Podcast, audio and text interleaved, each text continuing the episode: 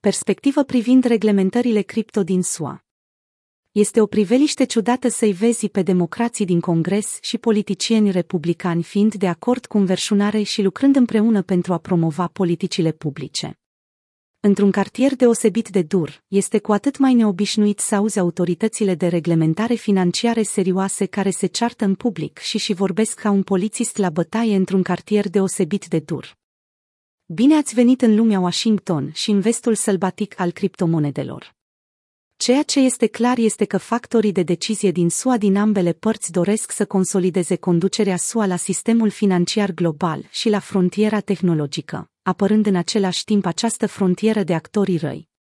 În acest context, propunerile legislative care trec prin Congres și declarațiile și acțiunile emise de Casa Albă și agențiile guvernamentale sunt cel mai bine înțelese. Intriga poveștii este greu de urmărit, cu o distribuție mare de personaje și o ciorbă alfabetică de agenții. Iată o încercare valoroasă și îndrăzneață a Serviciului de Cercetare al Congresului din SUA de a rezuma unde se încadrează criptomonedele în cadrul nostru de reglementare financiară. În prezent, nu există un cadru de reglementare cuprinzător pentru criptomonede sau alte active digitale. În schimb, diverse autorități de reglementare ale industriei financiare de stat și federale aplică cadrele și reglementările existente în cazul în care schimburile sau activele digitale seamănă cu produsele financiare tradiționale. Ca atare, autoritățile de reglementare pot trata activele digitale ca valori mobiliare, mărfuri sau monede în funcție de circumstanțe. De exemplu, schimburile de criptomonede sunt licențiate la nivel de stat și se înregistrează la rețeaua de aplicare a infracțiunilor financiare a trezoreriei SUA ca transmițători de bani pentru conformitatea amele. Cu toate acestea, aplicarea acestor cadre prin îndrumări formale sau informale de către autorități de reglementare disparate poate face mediul mai tulbure în cazul în care diferite autorități de reglementare care se suprapun fac declarații concurente. În acest context confuz, președintele Biden a emis un ordin executiv al Casei Albe, la începutul acestui an, care a recunoscut importanța activelor și tehnologiilor digitale, în timp ce îndrumă agențiile guvernamentale din administrația sa să se concentreze asupra mai multor priorități cheie pentru dezvoltarea politicilor. Acestea includ protecția consumatorilor și a investitorilor, stabilitatea financiară, finanțarea ilegală, incluziunea financiară, inovația responsabilă, conducerea în sistemul financiar global și competitivitatea economică a SUA. Printre altele, Ordinul Executiv a citat principiul de reglementare, aceeași afacere, același risc, aceleași reguli, afirmând că criptomonedele nu ar trebui tratate diferit sau să li se acorde lacune propunerile Congresului care își fac drumul prin intermediul diferitelor comisii din Senat și Camera Reprezentanților reprezintă o încercare cuprinzătoare de a integra activele digitale în legile existente. Am asistat direct la acest izbucnire de consens bipartizan la Bloomberg Crypto Summit din această vară, când senatorii Kirsten Gillibrand, DNY, și Cindy Lamis, RWY, ai Comitetului Bancar al Senatului au explicat actul lor de referință pentru inovarea financiară responsabilă. Ceea ce m-a frapat a fost tonul colegial al conversației și eforturile acestor parlamentari de a se coordona cu alții care lucrează pe aceste probleme pe Capitol Hill, în special un proiect de lege al Comitetului pentru Servicii Financiare a Camerei pentru a reglementa rezervele de monede stabile. Ei și-au exprimat mari speranțe că s-ar putea face ceva anul acesta cu privire la monedele stabile, ca prim pas către o acțiune mai cuprinzătoare. Două lucruri au încetinit temporar avântul, dar acest lucru va duce în cele din urmă la un viitor pentru cripto mai conform. În primul rând, alegerile de la jumătatea mandatului din SUA. Era complet previzibil că munca se va opri în timpul campaniei electorale de toamnă. Faptul că republicanii controlează Camera nu pare să schimbe perspectivele proiectului de lege din cauza președinților de comitet republicani. Patrick McHenry, RNC și actualul președinte democrat Maxine Waters, DK, lucrează împreună și identifică acțiuni prioritare pentru anul viitor. Senatorul Gillibrand vede, de asemenea, perspectiva ca comisia ei să adopte un proiect de lege pentru monede stabile în săptămânile următoare. În al doilea rând, prăbușirea FTX. Nu a fost singurul eșec cripto din acest an, dar cu siguranță punctul de basculanță. Dezvăluiri explozive apar aproape în fiecare zi despre fraude masive, utilizarea abuzivă a activelor clienților, conflicte de interese între entitățile afiliate și bilanțuri inexistente sau controle de gestionare a riscurilor. Noul CEO care supraveghează schimbul de criptomonede în faliment a numit FTX un eșec al guvernării corporative mai rău decât Enron, de la integritatea sistemelor compromise și supravegherea defectuoasă a reglementărilor în străinătate la concentrarea controlului în mâinile unui grup foarte mic de indivizi neexperimentați, nesofisticați și potențial compromise. Această situație este fără precedent. Factorii de decizie și autoritățile de reglementare caută răspunsuri și ridică întrebări cu privire la problemele și riscurile care au nevoie de o analiză mai aprofundată pentru a înțelege unde ar putea trebui consolidate propunerile la care au lucrat mai ales dacă Sam Bankman-Fried ar fi oferit vreo contribuție cu privire la ele. Nu există nicio îndoială că ciocanul va cădea asupra unei serii de practici la care s-au dedat entitățile afiliate la FTX și care nu ar fi niciodată tolerate în serviciile financiare reglementate.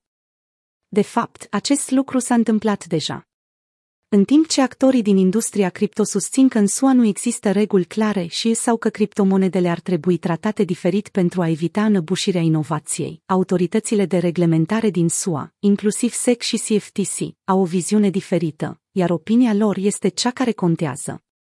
Poziția SEC este clară până la punctul de logica socratică. SEC are 90 de ani de experiență în reglementarea valorilor mobiliare. Multe criptomonede îndeplinesc definiția titlurilor de valoare. Intermediarii care facilitează tranzacțiile cu criptomonede trebuie să cunoască și să respecte regulile SEC. Gary Gensler, președintele Comisiei pentru Valori Mobiliare și Burse din SUA, este direct în privința cripto.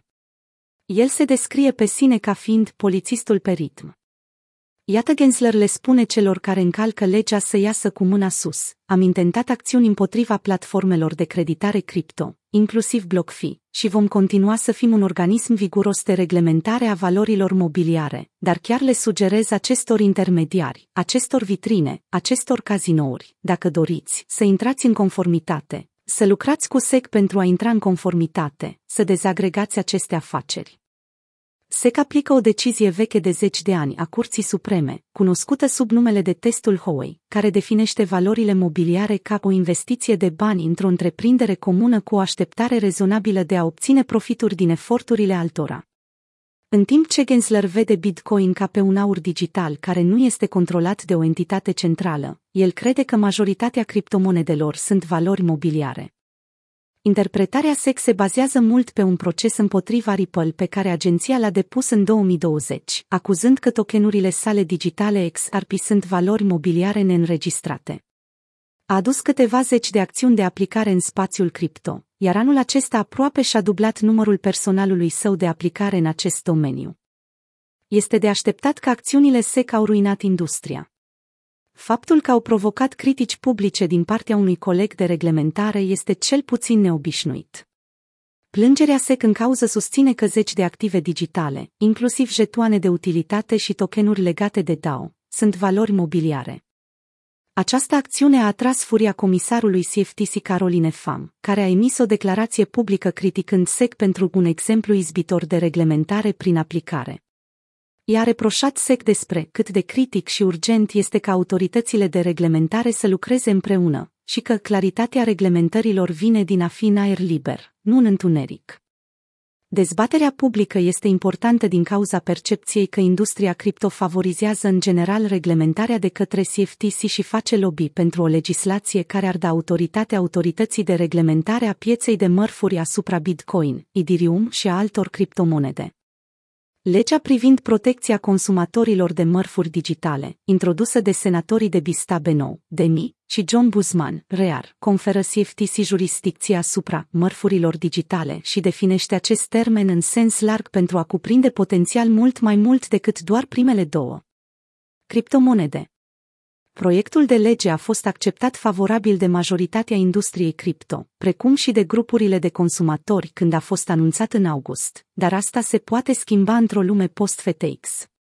Rostin Behnam, președintele CFTC, a susținut că prețul Bitcoin s-ar putea dubla dacă ar exista o piață reglementată de CFTC și a sugerat recent că singura criptomonedă care ar trebui privită ca o marfă este Bitcoin. De asemenea, acesta a încercat să minimizeze dezbaterea dintre CFTC și SEC și să se bazeze în schimb pe punctele comune ale acestora, bazate pe protecția investitorilor, citând decenii de experiență în materie de reglementare în adaptarea la fiecare nouă inovație de pe piață și în învățarea din fiecare criză. În acest sens, Behnam a cerut Congresului să acopere lacunele de reglementare pe care le identifică ca fiind un risc pentru publicul american. CFTC are autoritate doar asupra instrumentelor derivate, nu și asupra piețelor de mărfuri în numerar. Aceasta a intervenit pe piețele de numerar pentru a lua măsuri de aplicare a legii în cazuri limitate, atunci când există fraude și manipulări care afectează investitorii în instrumente derivate. El a cerut Congresului să acorde CFTC autoritatea de care nu dispune în prezent în ceea ce privește mărfurile digitale, astfel încât să poată reglementa piețele și intermediarii pentru a proteja investitorii înainte ca prejudiciul să se producă deja. Toate acestea pentru a spune că, deși sistemul este confuz și imperfect, imaginea de ansamblu devine mai clară. Se pare că există un apetit și o dorință din partea factorilor de decizie politică din ambele partide de a face ceva autoritățile de reglementare cer acțiune și responsabilitate pentru a proteja publicul investitor, iar eșecul FTX a făcut ca argumentele publice în favoarea reglementării să fie mai bune decât orice a făcut Sam Bankman-Fried pentru a le promova.